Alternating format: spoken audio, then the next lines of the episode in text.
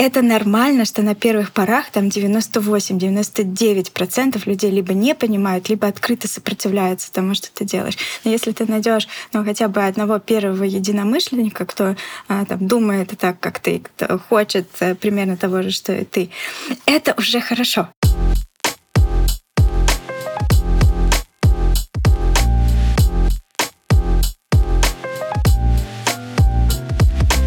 Друзья, всем привет! С вами подкаст «В каком-то смысле». Подкаст о карьере и бизнесе в новой реальности. Меня зовут Диана, я маркетолог. 12 лет я строила карьеру в Fortune 500 корпорациях, а сейчас я работаю на себя и знаю, как непросто объединить бизнес, призвание и творчество. Я занимаюсь тем, что помогаю предпринимателям развивать свой личный бренд на глобальных рынках через LinkedIn. Друзья, привет! Меня зовут Аня. Я недавно переехала в Словакию, а до этого 10 лет работала в сфере недвижимости в Москве. Сейчас я сменила сферу на зеленую энергетику и работаю на европейский рынок, так что знаю, как начинать все с нуля. В этом выпуске мы поговорим о мотивации, оценке хард и софт-скиллов и о том, что такое доказательное образование. Поговорим мы об этом с Марией Ковалевой, руководителем лаборатории образовательных технологий Яндекс Практикума. Маш, привет. Привет, привет, Аня, привет, Диана. Маша, привет. Э, очень рада видеть тебя гостем нашего подкаста. А, расскажи, пожалуйста, как ты оказалась в практикуме? Когда-то давно, когда я работала в консалтинге а, и занималась оценкой персонала, я волю судьбы оказалась в офисе Яндекса. И хотите верьте, хотите нет, я прям увидела себя, что я работаю а, в Яндексе, я занимаюсь каким-то образовательным проектом, и вот я хожу по этому офису, и я делаю э, что-то такое большое и социально полезное, применяя свои знания, которые у меня уже есть, свою экспертизу в оценке. Э, забавно, что спустя полгода моя подружка пригласила меня в Яндекс Практику. Я оказалась именно в этом офисе, а, в образовательном проекте, а, применяя свои знания и свою экспертизу в оценке софт-скиллов. Я хочу тут добавить, на самом деле история куда более интересная. Маш, я хочу тоже попросить тебя рассказать, что было дальше, потому что попасть в Яндекс практикум — это одно дело, а дальше ты там развела свой личный стартап. Расскажи, пожалуйста, про это, как у тебя получилось построить стартап внутри корпорации и что это за стартап? Все так. А, действительно, вот этой функции, как лаборатория, такой вот центр научной экспертизы внутри образовательного проекта, а, изначально не было. Когда я приходила, я занималась другими вещами. Я занималась оценкой а, ну, таких вот мягких навыков, софт-скиллов. Мне было интересно всегда не только эм, сделать какую-то одну задачу, но и проанализировать, что получается в целом. И я интуитивно, ну, как я говорю, партизанским образом начинала делать эти исследования, показывать людям. Это были не те исследования, которые у нас были. То есть у нас были продуктовые исследования, у нас были каздевы, у нас были интервью со студентами. Вот таких вот исследований э, учебного опыта, исследований мягких навыков не было. И это, это оказалось интересно. А, и мне кажется, поначалу я даже чуть больше развлекала людей, чем, а, чем давала какую-то прям суперценную информацию, которую они сразу были готовы применить. Я видела, как бы я хотела, чтобы это строилось. И поначалу это нормально, что окружающие тебя люди не видят это то, так, как видишь это ты. А, и поначалу они считают, что, ну, может быть, это какая-то идея интересная, но не сейчас.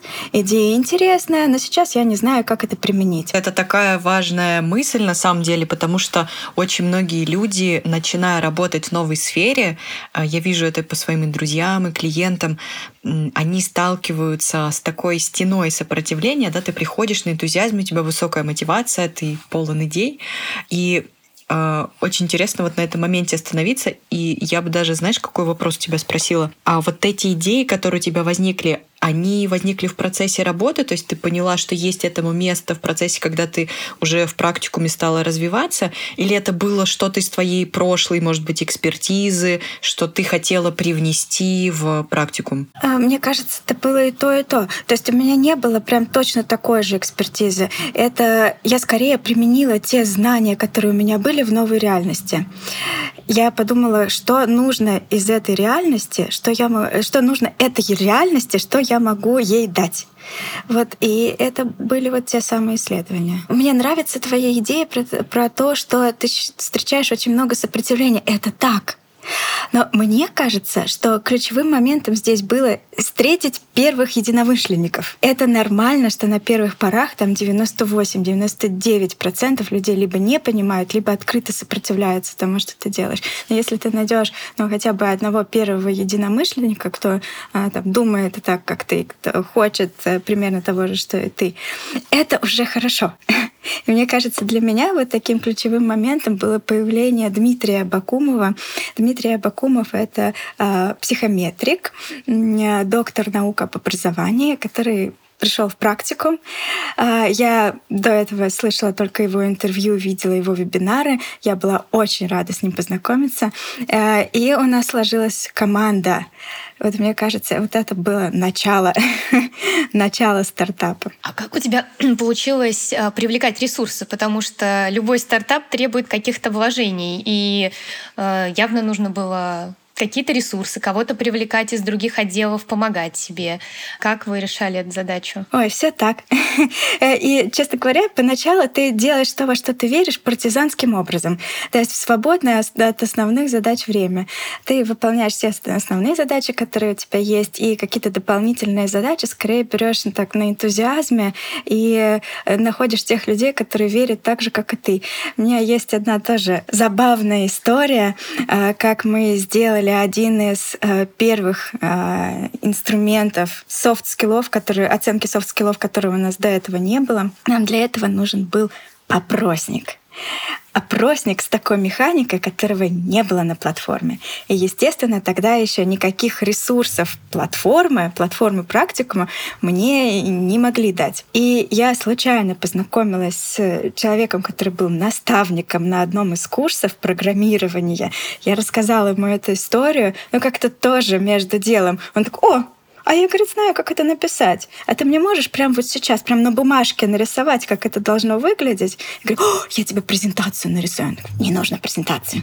Вот возьми лист, возьми карандаш, просто на бумажке у меня нарисуй. Я нарисовала ему на бумажке. Он запрограммировал, сделал э, вот эту вот платформу для, для опросников. Он такой говорит, я бэкэндер, я фронтенд рисовать не, не, мне не интересно, у меня все будет очень лаконично. Я говорю, это прекрасно.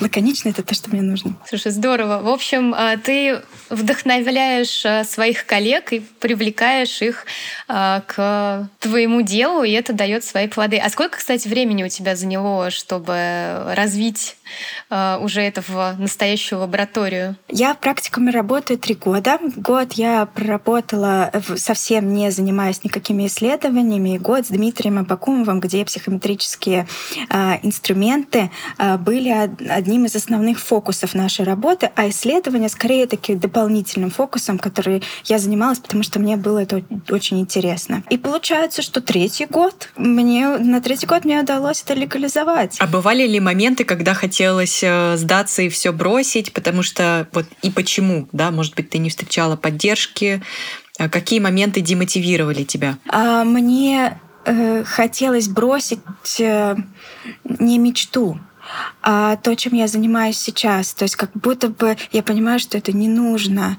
иногда думаешь, ну, может быть, все это зря.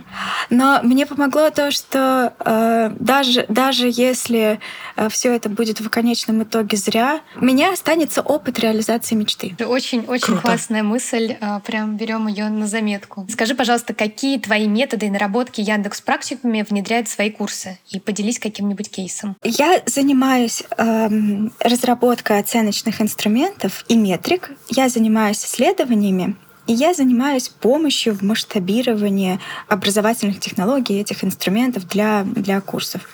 Так что довольно много вот этих наработок внедряется. Но, наверное, про один расскажу. А, инструмент — это инструмент оценки а, учебного опыта. А, вот что такое учебный опыт? Понятно, что такое учебные результаты, когда студент решает задачи правильно, неправильно, с какой попытки, с использованием ли подсказок. И, и есть эм, такое понятие, как то, что он в это время чувствует. То есть кажется ему, что это слишком сложно, или кажется ему, что это интересно или скучно, кажется ли ему это понятно или запутано, кажется ли ему, что здесь о нем позаботились или его там оставили на произвол судьбы. Сложностью было то, что учебный опыт э, разный на разных курсах практикума. То есть, например, на программировании и на дата-анализе это более сложный такой учебный опыт. А на курсах по управлению, по менеджменту, по дизайну это может быть другой учебный опыт. И нельзя задать вопрос одинаково а, в разных курсах. Но идея была в том, чтобы разработать вот ту самую концептуальную сетку, чтобы мы спрашивали а, примерно об одном и том же, даже если формулировки самих вопросов немножечко отличаются. Даже если формулировка вопроса чуть-чуть разная, мы все равно спрашиваем, насколько студенту там понятно или непонятно. Вы не спрашиваете в лоб, понятно было или непонятно, интересно или неинтересно, правильно? То есть у вас какие-то косвенные вопросы по косвенным признакам вам получается определять, правильно или нет? Это действительно на искусство, как задать вопрос так, чтобы на него получить нужный тебе ответ. Ну, например, давайте проведем эксперимент. Мне нравится вопрос про ощущение счастья. Ань, Диан, как бы вы оценили свое ощущение счастья сейчас по десятибальной шкале от нуля, где все совсем плохо, я несчастен, до десяти. Я предельно счастливый человек. Отвечая на твой вопрос, э, я чувствую себя на 8. Я на 7. Вот. Я тоже чувствую себя примерно на 7-8. Это, кстати, один из самых популярных ответов на этот вопрос. Но прикол в том, что даже если случится в нашей жизни какое-то очень счастливое или очень несчастное событие, а, спустя какое-то время мы все равно вернемся к своей семерке-восьмерке. А, это вот такая вот тенденция регрессия к среднему. И если спрашивать у человека в лоб, насколько он счастлив или там, насколько он доволен. Вот эта вот тенденция регрессии к среднему может съесть весь эффект. Например, я э, пару лет назад сделала лазерную коррекцию зрения. У меня было минус 5, а сейчас у меня 120 процентов. Э, и если у меня спросить вот эти вот три года назад, э, какое мое ощущение счастья, я бы ответила, ну, 7-8. И сейчас меня спросить, какое мое ощущение счастья, я отвечу, ну, тоже 7-8. И можно сделать сложный вывод, что лазерная коррекция зрения не влияет на качество жизни и ощущение счастья. Но так ли это? А если у меня спросить, изменилось ли мое ощущение счастья, мое качество жизни по сравнению э, с там, периодом трехлетней давности? Я определенно скажу да. То есть иногда мы реагируем не на, э, на как бы сам раздражитель, а на градиент, на, из, на его изменение. Поэтому в некоторых случаях нам нужно ну, вот, прибегнуть вот к таким, ну как позитивным таким уловкам и спрашивать не в лоб о каких-то вещах, насколько вот тебе нравится или не нравится, нравится, насколько ты чувствуешь себя уверенным в своей профессии, а спрашивать про градиент. Ты чувствуешь, что твои знания растут. Я подумала, что после лазерной коррекции зрения появляется гораздо больше триггеров в жизни, поэтому не всегда это влияет на ощущение счастья. Ну, в момент, когда мне делали эту коррекцию, а мне сделали ее в этом году, э, я большего степени несчастья я не ощущала в своей жизни, мне кажется, никогда. Мне было так страшно, я была очень не готова к этому. Вот. Но сейчас все прекрасно, я тоже рада, но в момент операции я была готова раскидать врачей и убежать просто. Так что, да, ну, э, это, мы, это мы отвлеклись от темы. А, Маш, я хотела спросить, что из своих исследований ты применяешь в своей жизни? И, наверное, для меня сработал э, один, ну, как бы большой, э, большой посыл, который, мне кажется, важно донести в образовательном продукте, что это нормально быть отличающимся от большинства. Это нормально не применять все те методы, которые работают на других людях. Если на других людях, например, сработало, что нужно побольше общаться со своими однокурсниками, чтобы э, эффективнее, быстрее закончить обучение. Если для других это сработало, но меня вызывает это, у меня вызывает это отторжение, я свободно могу не использовать этот инструмент. То есть вот такой вот разрешить себе не использовать все возможности. Некоторые возможности можно упустить. Ну вот тот метод, который мы а, внедряем, та, та идея, которую мы внедряем, по-разному мотивировать, по-разному помогать разным студентам. И что сработало на, там, на одном студенте, может быть совсем э, неэффективно или даже вредно для другого. Ну вот тот, самый, тот же самый совет э, с с чатами. Вы любите вообще разговаривать в чатах? Я, например, э, терпеть не могу чаты, если честно. Я всегда предпочитаю людям звонить. Я... Мне очень не нравится тратить время на чаты. Ну, вообще, в принципе, вот э, мессенджеры. Мне легче позвонить и решить этот вопрос. И я знаю, что очень много людей этого не любят. Да, я ненавижу звонить. Я могу общаться только в чатах. Я считаю, звонок — это в 21 веке безобразие какое-то некультурное. Ты можешь заниматься своими делами, да, и тебе, тебе говорят, нет, ты не должен заниматься своими делами, ты должен ответить мне. То есть это как капризный ребенок. Блин, Диана, какого... меня только что капризным ребенком называла. Может быть, вот она и так. Скандалы, интриги, расследования в нашем выпуске сегодня. Это нормально, что-то что-то не брать. Если э, и мне часто говорят о том, что вот я закончил практикум, и было самое классное, это когда мы тусили в этих чатах, у нас была флудилка, у нас было такое неформальное сообщество. Мне кажется, только ради этого я продолжал в некоторые моменты, потому что в некоторые моменты было безумно сложно и хотелось бросить. Для человека это сработало. Но это же здорово. То есть мы предоставили человеку возможность э, использовать вот этот важный для него инструмент для того, чтобы э, довести дело до конца. Сработает ли он для всех? Определенно нет. Маш, так интересно то, что ты рассказываешь, э, и вот эти понятия, про которые мы сейчас говорим, они же довольно расплывчатые, да, они расплывчато могут восприниматься нашими коллегами, которые не знают про доказательное образование. Расскажи вообще, как ты убеждала, может быть, коллег в необходимости доказательного образования, потому что вот нравится, не нравится, да, там, и вот то, как это влияет на бизнес-результаты, какая между этим связь? А давайте я попробую вас убедить. Давай. Доказательное образование — это как доказательная медицина. Доказательная медицина проводит исследования для того, чтобы убедиться в том, что один препарат действительно влияет на выздоровление пациентов, а другой препарат не влияет. Например, мы знаем, что пенициллин значительно снижает вероятность возникновения там, сепсиса, смертности и так далее. Но мы э, знаем, что есть определенный ну, там, спектр лекарств, которые даже называют иногда фуфломицины, которые, э, если ты применяешь ничего не уменьшается ни, степ, ни, ни степень болезни, ни время выздоровления. То есть и эти препараты не имеют э, доказанной эффективности. А что если мы сможем такую же штуку сделать в образовании? Что если мы сможем на цифрах доказать то, о чем нам говорит методический опыт, методическая экспертиза. Что если мы сможем проверить, что эта образовательная механика эффективна для таких-то случаев, для таких-то студентов, а это, например, нет. Потом вопрос, что такое эффективность, это ведь тоже нетривиальный вопрос. Что такое эффективно? С точки зрения личных целей это одно, а с точки зрения корпоративного обучения это может быть совсем другое. И в этих случаях нам нужно договориться что мы понимаем под эффективностью? Это какие-то бизнес-показатели, например, повышение доходов, повышение объема продаж, или, может быть, снижение расходов, или, может быть, это какой-то показатель счастья наших клиентов. Почему нет? А тогда мы должны подумать, как мы считаем этот показатель счастья.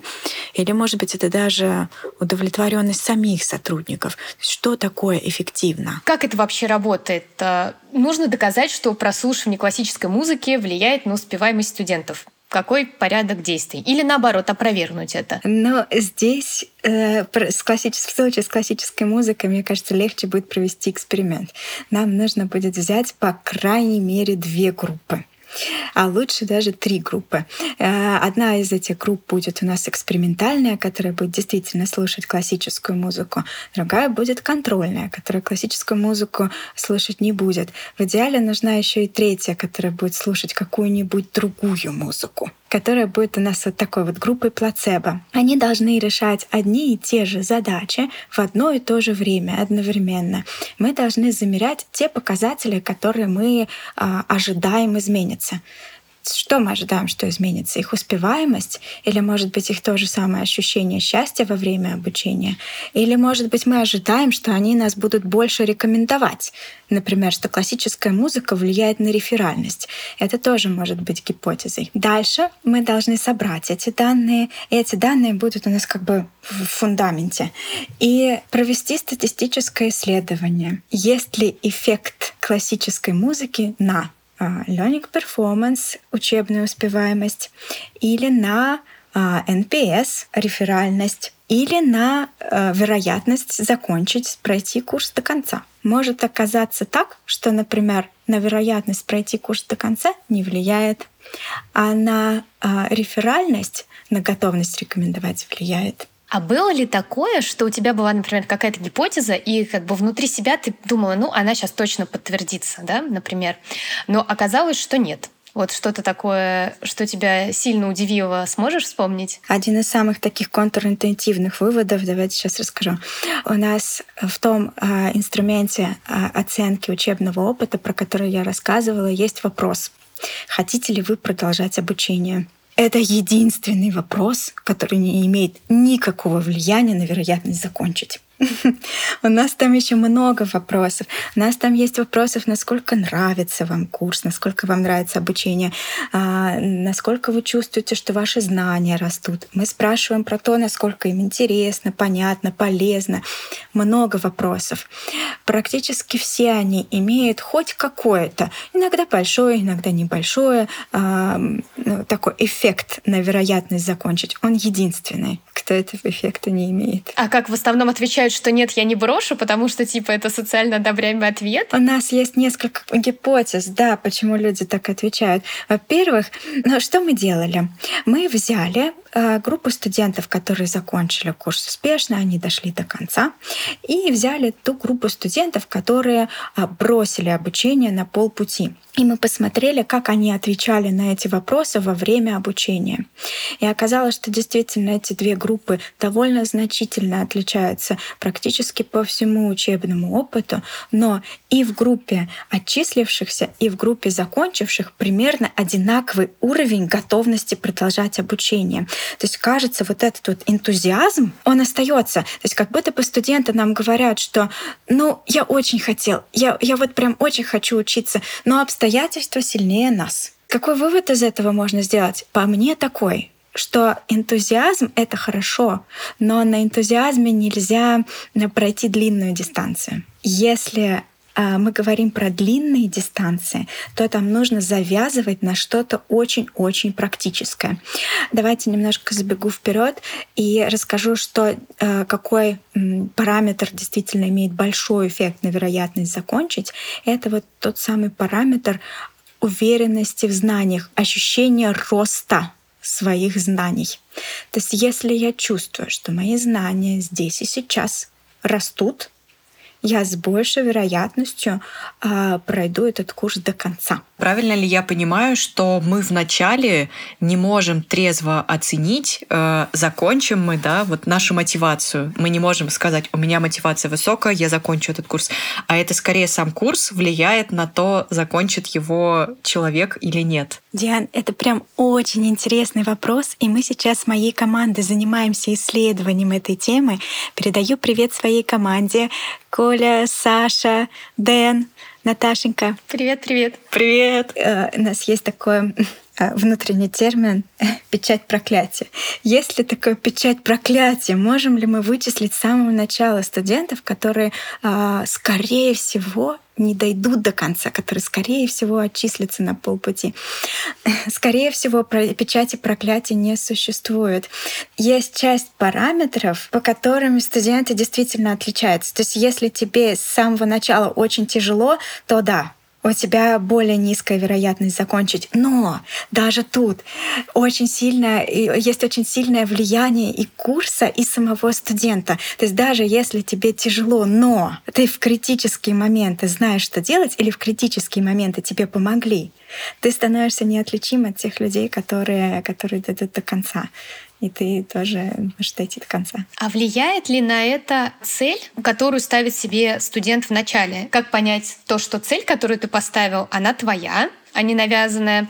Как я уже много раз говорила, очень сейчас много знакомых а, хотят переобучиться в IT, и мне кажется, они даже не до конца понимают а, вообще, с чем эта работа связана. Ощущение, что IT, можно релацироваться, деньги, вот примерно все понимание. Мне кажется, цель важна в, и понимание, как этот путь будет пройден и что ты потом в конце получишь. Может быть, да, были исследования по целям, потому что вот то, что, Ань, ты рассказываешь, а, мне кажется, основная мотивация перехода в IT — это кажущийся больший заработок, да, что ты будешь больше получать, у тебя будет больше вариантов потом найти работу какую-то, ты более востребована, ты можешь работать удаленно, но в действительности мотивирует ли это человека доучиваться, да, и вот чувствовать, ну, чтобы он потом себя счастливым в этой работе чувствовал, стол. Да, да, я понимаю, о чем ты говоришь.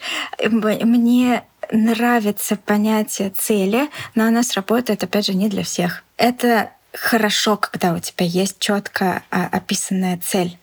Это классно, когда ты можешь визуализировать, что ты хочешь.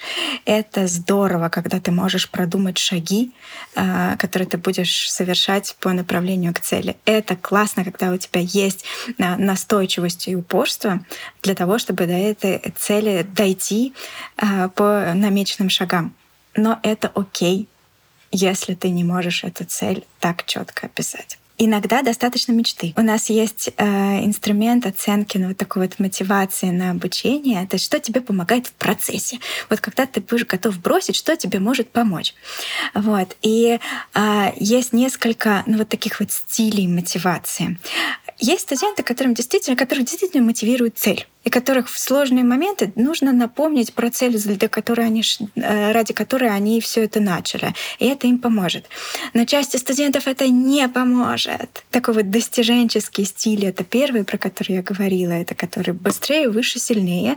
Второй стиль, который здесь может быть, это стиль когда человеку помогает а, ну, вот, социальное взаимодействие, контакты, эмпатия, а, поддержка. И когда человеку помогает, что ему кто-то в нужный момент скажет, у тебя все получится. Я в тебя верю.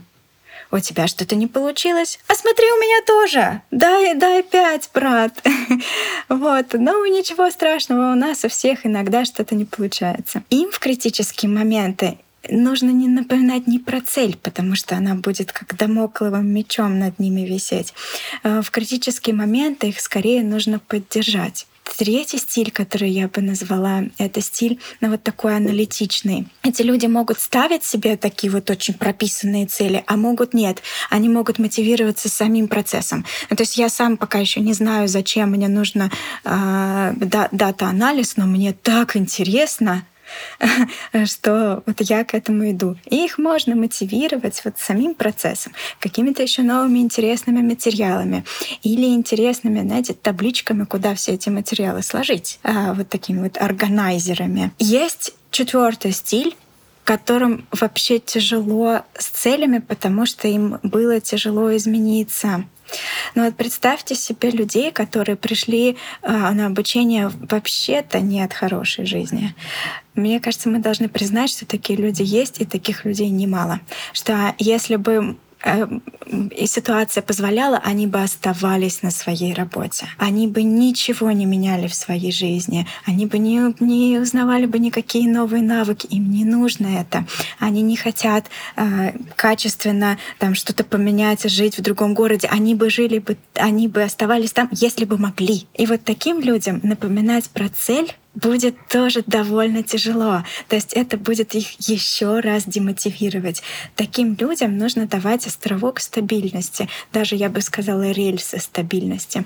Таким людям может помогать как опора на регулярность можно рассказывать о том, как будет строиться обучение, как, а, какие шаги будут дальше, предупреждать их о том, что вот эти вот тяжелые моменты будут. И когда тяжелые моменты случаются, действительно говорить о том, что мы говорили, что это могут быть, а, может быть, случиться так и так. И если случается действительно сложность, то а, поддержку можно искать здесь, поддержку можно искать там. В крайнем случае можно там, взять какой-то академический отпуск, э, выходной и вернуться к другой когорте. Интересно, ты сейчас это говорила, и мне показалось, что это прям как с ребенком. Когда э, мы переезжали, я читала различные материалы, как э, минимизировать стресс э, для ребенка от переезда, и тут как раз-таки создавать вот эти островки стабильности, да, какие-то рассказывать, что вот будет вот так-то. И вот прям как ты описала, вот прям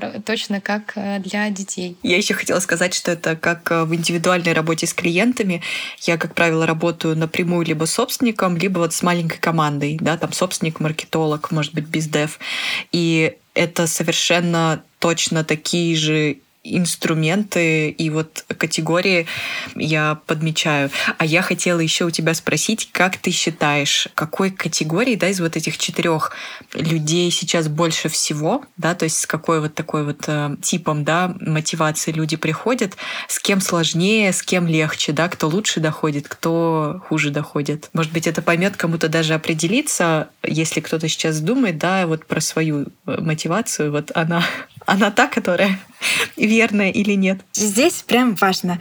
Не существует правильной мотивации или неправильной мотивации. И у нас было исследование стилей мотивации, а, когда мы спрашивали у студентов в самом начале обучения, что их мотивирует.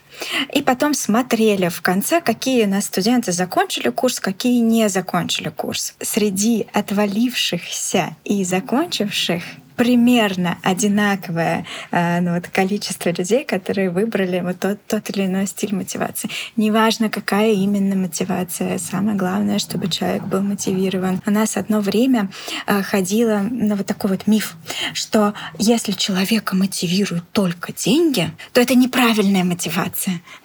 то он там не сможет э, двигаться к своей мечте, он не сможет дойти до конца. Так это не так. Друзья, это прекрасная мотивация. Это прекрасная мотивация, вот именно. Это показатели роста, да, нет ничего плохого в деньгах. Я надеюсь, что HR нас слушают, потому что, ну, по крайней мере, очень долгое время точно бытовала тема, что неприлично на собеседовании сказать, что тебе твоя главная мотивация — это деньги. Надо говорить профессиональный рост. Ну, то есть есть такие социально одобряемые ответы, вот, и э, тему денег вообще, ну, по крайней мере, вот по моему опыту было затрагивать неприлично. А есть ли у тебя впечатление, что с какой-то из вот этих категорий легче или сложнее работать в плане выстраивания логики курса? Разным людям с разными категориями легко или сложно. В команде практикума я знаю точно людей, которым легко, э, с людьми, которым нравится общаться, и тяжело с людьми, которые э, ну, вот, ориентированы там, на стабильность, например, или вот на сам, на сам познавательный процесс как таковой. Им кажется, что ну что, мы, мы там делаем какие-то интересные активности в чате, а они даже не участвуют. Так нужно же их там, сподвигнуть, стимулировать, участвовать. А люди говорят, я этого не хочу, мне это не нужно. Наверное, он негативен. Нет, нет. Ой, какой это ценный комментарий на самом деле, друзья. Вот те, кто особенно свои какие-то курсы, продукты запускает, да, вот как эксперты частные, это же тоже очень большая боль для этих людей. Поэтому э, важно сформировать команду так, чтобы каждый студент мог себе найти там что-то, что будет мотивировать именно его. То есть студент, которому нравится общение, он бы нашел того самого куратора, который вот такой вот теплый, общительный, который будет э, поднимать активность в чатах. А тот студент, которому не нужна активность, нашел бы э, в какую табличку складывать все свои материалы так, чтобы ему было удобно. Человек, которому важны цели, нашел бы э, информацию, как эти цели ставить, ну там, так, чтобы они тебя вдохновляли и так, чтобы они в нужный момент оказались бы у тебя перед глазами. Вот это очень интересная э, мысль. У меня она э, как-то раскрылась воспоминания, потому что кажется, что мы оцениваем других людей со своей да, призмы, со своей колокольни. У меня была история в начале э, отношений с моим мужем. Мы пошли на встречу с моими друзьями, и весь вечер он сидел и молчал. Он склонен э, к контроверсии. Привет, Тёма. А, и Тёма, потом привет. После, после этой тусовки он сказал, мы так отлично посидели, мне так понравилось. А я была в полной уверенности, что ему ужасно некомфортно, ему не хочется вообще видеть этих людей, и я очень переживала. Вот, а оказывается, что это просто ну, такая манера общения, поведения. И ему было очень комфортно, а некомфортно было мне, которая стала выдумывать э, то, чего не было. Вот, поэтому это важно э, оценивать э, не только со своей позиции, но и с, э, наверное, чтобы были разные кураторы, да, с разным психотипом. Я еще часто слышу от студентов, что я не люблю общаться в чате, но мне нравится, что эти чаты есть. Я туда захожу, если у меня какой-то есть вопрос по проекту, листаю, и, скорее всего, кто-то этот вопрос уже задал. Я просто смотрю ответы и иду делаю. А еще есть, есть студенты, которые говорят, я так благодарен тем людям, которые пишут в чате. Я Теперь не могу задавать эти вопросы. Но так здорово, что есть люди, которые эти вопросы не стесняются задавать, и я читаю, что им отвечают. И это же реально про софт-скиллы, да, получается, про то, что тоже нету хороших, может быть, или плохих софт-скиллов. Вот что ты про это думаешь? Расскажи, может быть, про оценку софт-скиллов, развитие софт-скиллов. Как ты на это смотришь? И действительно есть подходящие или не подходящие под определенную работу софт-скиллы. Наверное, а, нет таких софт-скиллов, которые были бы однозначно хороши для любой ситуации. Даже какой-нибудь, давайте приведем пример, какой-нибудь креативность. Креативность это же, это же хорошая черта. Но что если креативностью будет обладать бухгалтер? Смотря какой. Ну, вообще, вообще, главный бухгалтер очень креативный, если честно. Потому что там надо правильно все положить. А они при этом показывают пальцем вверх. Есть моменты, в которых э, нужно действовать по правилам. И, например, человек такой очень креативный, он очень быстро перегорит на этой должности. Да, это будет э, как будто бы не для него. А как оценить, креативный или нет? Я, например, может быть, считаю себя очень креативным, а кто-то посмотрит на это и скажет, ну да, креативности там вообще даже близко нет. Человек мыслит абсолютно э, стандартными категориями. Как вообще оценивать эти софт-скиллы? Потому что, кажется, это очень субъективно. Поэтому первое, что нужно сделать, это их описать. Первый этап в оценке софт-скиллов — это описание модели, модели компетенций, скиллсета, списка навыков. И э, это описание должно состоять из названия этого навыка, например, креативность, и поведенческих индикаторов. То есть что мы понимаем под креативностью? Скорее всего, какое бы слово мы ни взяли, если мы спросим там, двух, трех, десятерых э, людей, мы получим очень разные ответы. Действительно, люди вкладывают в это понятие очень разные вещи. И первое, что мы должны сделать, это определиться для нас, для нашей цели, что есть креативность. И описать от глаголов. У нас будет креативность, Пункт первый. Разрабатывает два и более решения для каждого типа задач в своей профессиональной деятельности. Пункт второй. Детально прорабатывает каждое из этих решений. Это уже не очень про креативность, это уже такое вот про упорство, аналитичность, но вдруг мы захотим это включить туда. Третий пункт предлагает как минимум один out-of-box подход, какой-нибудь супер креативный, супер неприменимый подход. Но получается тогда для разных задач тоже эти софт-скиллы, то ты можешь разные понятия вкладывать в эти софт-скиллы в зависимости от того, там, если мы говорим про работу, на какую позицию этот человек рассматривается. И это нормально. Да. А какие ты можешь назвать, ну вот мы знаем, наверное, там креативность, какие еще есть у нас софт-скиллы, которые кажутся не такими, так сказать, на поверхности, что ли? Мои любимые — это лидерство и принятие решений. В них такие разные вещи вкладываются. Ну, вот, например, в понятие лидерства.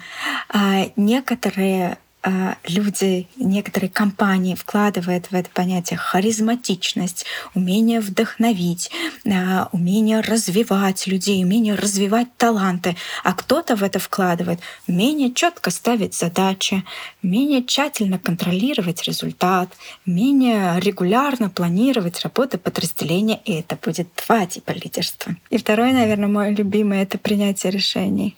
Вот в принятие решений можно вложить вообще супер разные вещи. Можно вложить туда решительность, то есть умение а, рисковать, умение взять на себя ответственность в сложной ситуации. А иногда принятие решения описывают очень аналитично. Умение проанализировать э, несколько вариантов поведения в данной ситуации, умение взвесить все за и против. А вы для своих курсов, получается, в зависимости от курса разную оценку софт-скиллов проводите или или как? А меня очень удивило, что все могут вкладывать в понятие этих софт-скиллов абсолютно разные э, смыслы. И как вы тогда этим оперируете, если нет единой единой базы понимания. Поэтому ключевой момент — это честно договориться про эту единую базу понимания. И честно договориться и внутри себя, и со студентом тоже. И, и сказать о том, что в курсе будут навыки, вот такие, такие-то они так называются, и в них будет вот такая-то вложенность, вот такие а, как образовательные результаты. Маша, а как ты считаешь, э, человеку вот какие софт-скиллы стоит развивать? Есть два подхода может быть, немножко такая советская школа, делать упор на то, что у тебя не получается, да, всегда идти в новое, вот ты там плох в ораторском искусстве, развивай ораторское искусство. А есть другая школа, да, более такая коммерческое, может быть, капиталистическое, про то, что ты в чем хорош, на это и делай упор, да, и вот э, это тебя выведет на нужную дорожку. Как ты считаешь, какой подход наиболее правильный? А, у меня есть два ответа. у меня есть ответ экспертный и мой субъективный. Сначала давайте экспертный. Экспертный — это зависит от цели. Куда вы хотите приплыть? как в той мудрости. Не плывите по течению, не плывите против течения, а плывите туда, куда вам нужно. То есть иногда нужно а, для, для а, того, чтобы прийти туда, куда тебе нужно, развиваться в том, что не получается, в слабых сторонах развиваться, иногда сильные стороны развивать. Вот это мой экспертный ответ. А теперь я расскажу свой субъективный личный ответ. Мои, мое субъективное личное предпочтение определенно второму развивать сильные стороны. Слава богу, у меня довольно лаконичная команда, с которой я могу это делать. Мне нравится, когда люди рядом со мной чувствуют себя больше собой. Мне нравится, когда люди идут туда и выполняют те задачи, которые, которые они хотели. Поэтому у нас, например, есть такое правило.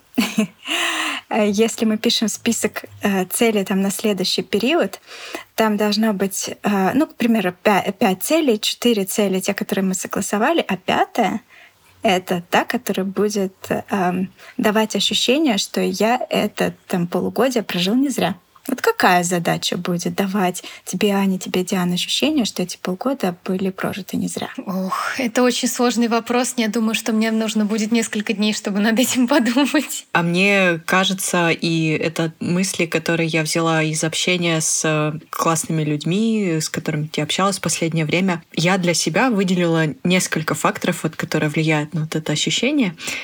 Мне кажется, это рост в том, что ты делаешь, да, вот повышение вот этого чувства экспертности. Это какой-то обмен с людьми, что ты приносишь практическую пользу, можно так назвать, и это рост в деньгах. То есть если у тебя вот первые два компонента еще ведут к росту в деньгах, мне кажется, это такое понятие современного счастья, устойчивости и хорошей психологической да, устойчивости вот в том мире, в котором мы живем. Выполнив какую задачу, у тебя будет ощущение, что ты чувствуешь именно это? Я думаю, это может быть такая многокомпонентная задача, которая приведет к этому ощущению. Например, это может быть запуск э, блога, это может быть, э, если брать меньший шаг, да, например, написать первый экспертный пост э, и посмотреть, да, вот как оно отзывается. А и, может быть, этот экспертный пост приведет тебя к тому, что ты потом станешь выступать на конференциях и реализовывать вот эти свои вот компоненты. И это в целом приведет к росту в доходах. Вот, и я бы сказала, что самое главное — успеть самое главное. Если ты не успеваешь ничего, успей сделать первый пост в блоге. Да, да, да, маленький такой микрошаг и посмотреть внутреннего такого критика, да, он тебя похвалил или что-то не то.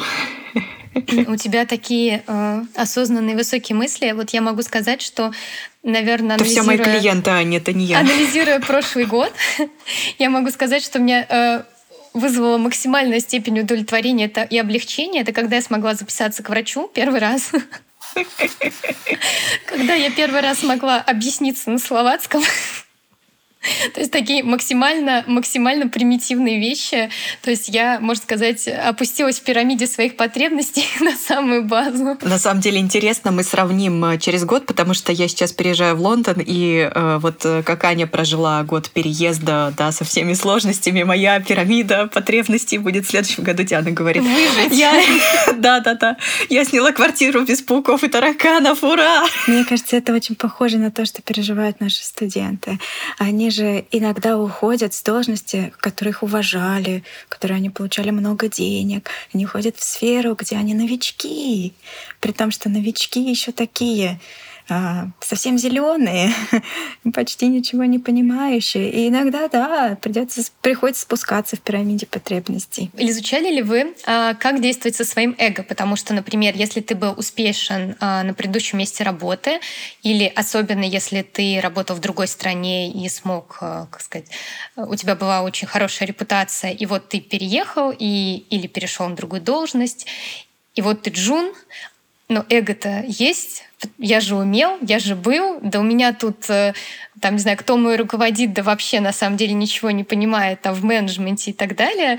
А, исследовали ли вы это, и как с этим можно бороться, и стоит ли? И может ли это, кстати, быть мотивацией? Это, знаете, такой внутренний демон, как синдром самозванца тоже. А, они же связаны.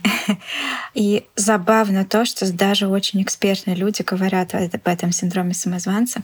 Мне запомнился один такой пример на наставника, которого мы пригласили э, прочитать студентам вебинар вот про как раз вот этих про внутренних демонов. Вот, и он рассказывал и про это ощущение э, начала, и про синдром самозванца. И он говорил так, что, знаете, у меня в самом начале карьеры было это все. Э, и я был очень неуверен, и с, с другой стороны, мне казалось, что вот эти люди ничего не знают. Так вот, э, я э, изучала все больше и больше, чтобы справиться с синдромом самозванца. Я э, все лучше и лучше находила аргументы для тех людей, которые мне казались не такими экспертными.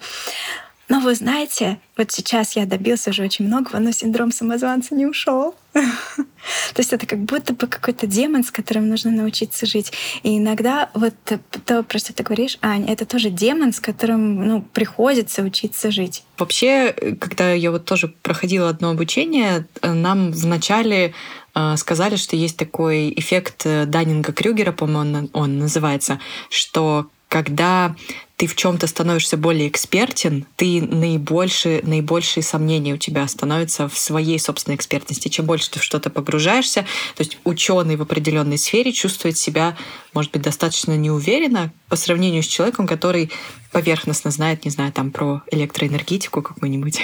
Почему-то я подумала про это. Диана, да. за что? Прости. А, потому что он знает про это поверхностно, он такой, а, как бы, что они там, да, со своей ну, действительно, это все очень-очень примитивно, я согласна. Да, да, да. То есть чем больше ты эксперт, тем больше начинаешь сомневаться. То есть как, как будто бы, если мы в себе сомневаемся в какой-то сфере, это может быть признак нашей в этом экспертности? Да, да, действительно, может быть. Про эффект Даннинга-Крюгера хотите, я вам расскажу? Мы прямо сейчас проводим исследование. Коля, привет. Коля, привет. Про эффект Даннинга-Крюгера.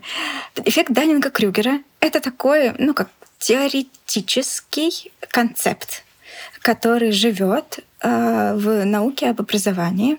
А, и есть ну, как базовые исследования, которые, с которого все начиналось. Но если вы посмотрите вот те самые первые исследования, вот эту вот кривую Даннинга Крюгера, вы там не получите. Это некие, скорее, уже некая метафора. То есть метафора состоит в том, что а, проходя определенный новый путь, человек проходит четыре важных этапа. Первый этап — медовый месяц, когда ты узнаешь что-то о той области, в которой ты ничего не знал. И ты, например, не мог программировать, а сейчас ты запрограммировал Hello World. Привет, мир. И все, эта строчка появилась, ты думаешь, вау, все, я разработчик, я все умею, я все могу. И вот этот вот медовый месяц, когда ты не понимаешь, э, ну, как общего объема знаний, которые, которыми тебе придется овладеть, и э, ты, ты видишь какую-то очень ограниченную картинку, и ты чувствуешь, что ты уже можешь делать значительно больше, чем ноль. Вот. И это такой необычайный подъем уверенности. Следующий этап — это скала смятения, когда человек довольно резко понимает, что э, он, он не знает гораздо больше, чем знает. И ему э, наступает обратный эффект, когда будто кажется, что ты, ты букашка, ты никогда не освоишь этот огромный объем знаний, э, тебе никогда не стать таким экспертом. И вот это самый болезненный этап, вот этот второй, когда у тебя резко падает уверенность в своих знаниях, уверенность в себе. Третий этап — это такая долина отчаяния, когда довольно долго продолжается вот этот этап, когда ты в себя не веришь. И вот подъем благоговения, подъем эм, уверенности, четвертый этап случается ну, вот довольно как долго. И вот эта уверенность выходит на плато довольно долго. Мы решили проверить, а так ли это? А что если мы возьмем данные наших студентов, мы же их спрашиваем про уверенность в знаниях, и расположим их по временной шкале и посмотрим, а есть ли такая картинка в реальности у студентов? Ой, а давайте это попробуем. Как вы думаете, есть или нет? У меня гипотеза, что, возможно, за прохождение курса студент не успевает еще пройти, поэтому это не совсем может быть корректно во времени. Я, может быть, подумала бы, что, может быть, даже медового месяца и нет. Может быть, ты сразу, когда открываешь все это, особенно особенно в зависимости от курса, что тебе сразу становится очень тяжело. На самом деле все правы. Э, и самое главное, что я хочу сказать, что все люди разные. И есть те люди, у которых проявляется эффект Даннинга-Крюгера и кривая Даннинга-Крюгера. А есть те студенты, которые как будто вообще этому не подвержены. То есть мы прям видим, а, если эти кривые нарисовать, то есть студенты, у которых прям ярко вот этот опа, подъем медовый месяц, потом резко раз скала смятения. Медовый месяц есть практически у всех. И практически у всех есть скала смятения. Вот этот второй этап, когда падает уверенность в себе. У кого-то он действительно прям вот, знаете, вот прям вот такой вот, как обрыв, а у кого-то очень-очень гладенько, очень мягко. А вот с долиной отчаяния вообще нету а, однозначности. То есть у кого-то а, очень быстро все выходит на плато, и у них ну, практически нет кривой Даннинга Крюгера. У них так очень ровненько дальше все идет. У них есть медовый месяц, немножечко вот скала вот это разочарование, и дальше вот так вот примерно ровненько студенты идут. А есть те, у которых вот так вот скачет на протяжении всего обучения. Друзья, я, знаете, вспомнила какую интересную мысль. А, это очень похоже на циклы мотивации, которые проходит человек, который переезжает в другую страну. Сначала у тебя есть вот это очарование страной, вдохновение, потом ты сталкиваешься с проблемами, вот эта скала отчаяния, которую я сейчас прохожу. Я прям в этой скале, я себя прочувствовала в ней. Потом наступает плато, и э, дальше те, кто прошел, э, да, вот за вот эту пустыню, а, они чувствуют уже себя ассимилировавшимися и комфортными. И психологи говорят, что, ну, так или иначе, мы, скорее всего, будем проходить э, вот эти циклы, но что нам помогает выйти из вот этого плато, из этой стагнации, когда есть шанс либо, ну, как бы скатиться в нехорошее состояние, снова вернуться в привычную среду, или все же интегрироваться и чувствовать себя счастливо, комфортно в новой стране. Э, психологи говорят, что это как раз-таки идет про преодоление себя, про интеграцию, не смотреть на свои страхи, а посмотреть, постараться вот прямо на противоположную область это выйти. То есть я вот боюсь говорить на словацком, а я пошел и вот сказал первые пару слов на словацком. То есть выходить и делать над собой усилия. И от того, какие люди попадаются в этот момент, какие усилия ты сам осознанно прилагаешь, от этого зависит э, и исход. Вот, то есть самое важное и сложное, где человеку своя да, осознанность требуется и поддержка извне, это вот этот третий этап. Маш, ты подтверждаешь своими исследованиями, что это так? Я тут хочу сказать, э, что самое главное знать, что тебе помогает. Скорее всего, эти этапы будут, скорее всего, будут сложности. Они могут случиться а, там, не, не в первый момент, не в первый месяц, но в какой-то момент они случатся. Главное знать, что именно тебя поддерживает. Вообще, мне кажется, один из ключевых навыков ну вот в текущей реальности э, знать, что именно ты можешь сделать для того, чтобы э, из состояния стресса прийти в такое конструктивное положение духа. Это очень интересный разговор. Единственный, вот единственный последний вопрос, который я хочу задать в этой связи. А замечала ли ты, что а, как раз-таки вот в моменте плато отчаяния и вот этой вот скалы а, больше людей бросают обучение? Вот это было бы идеально.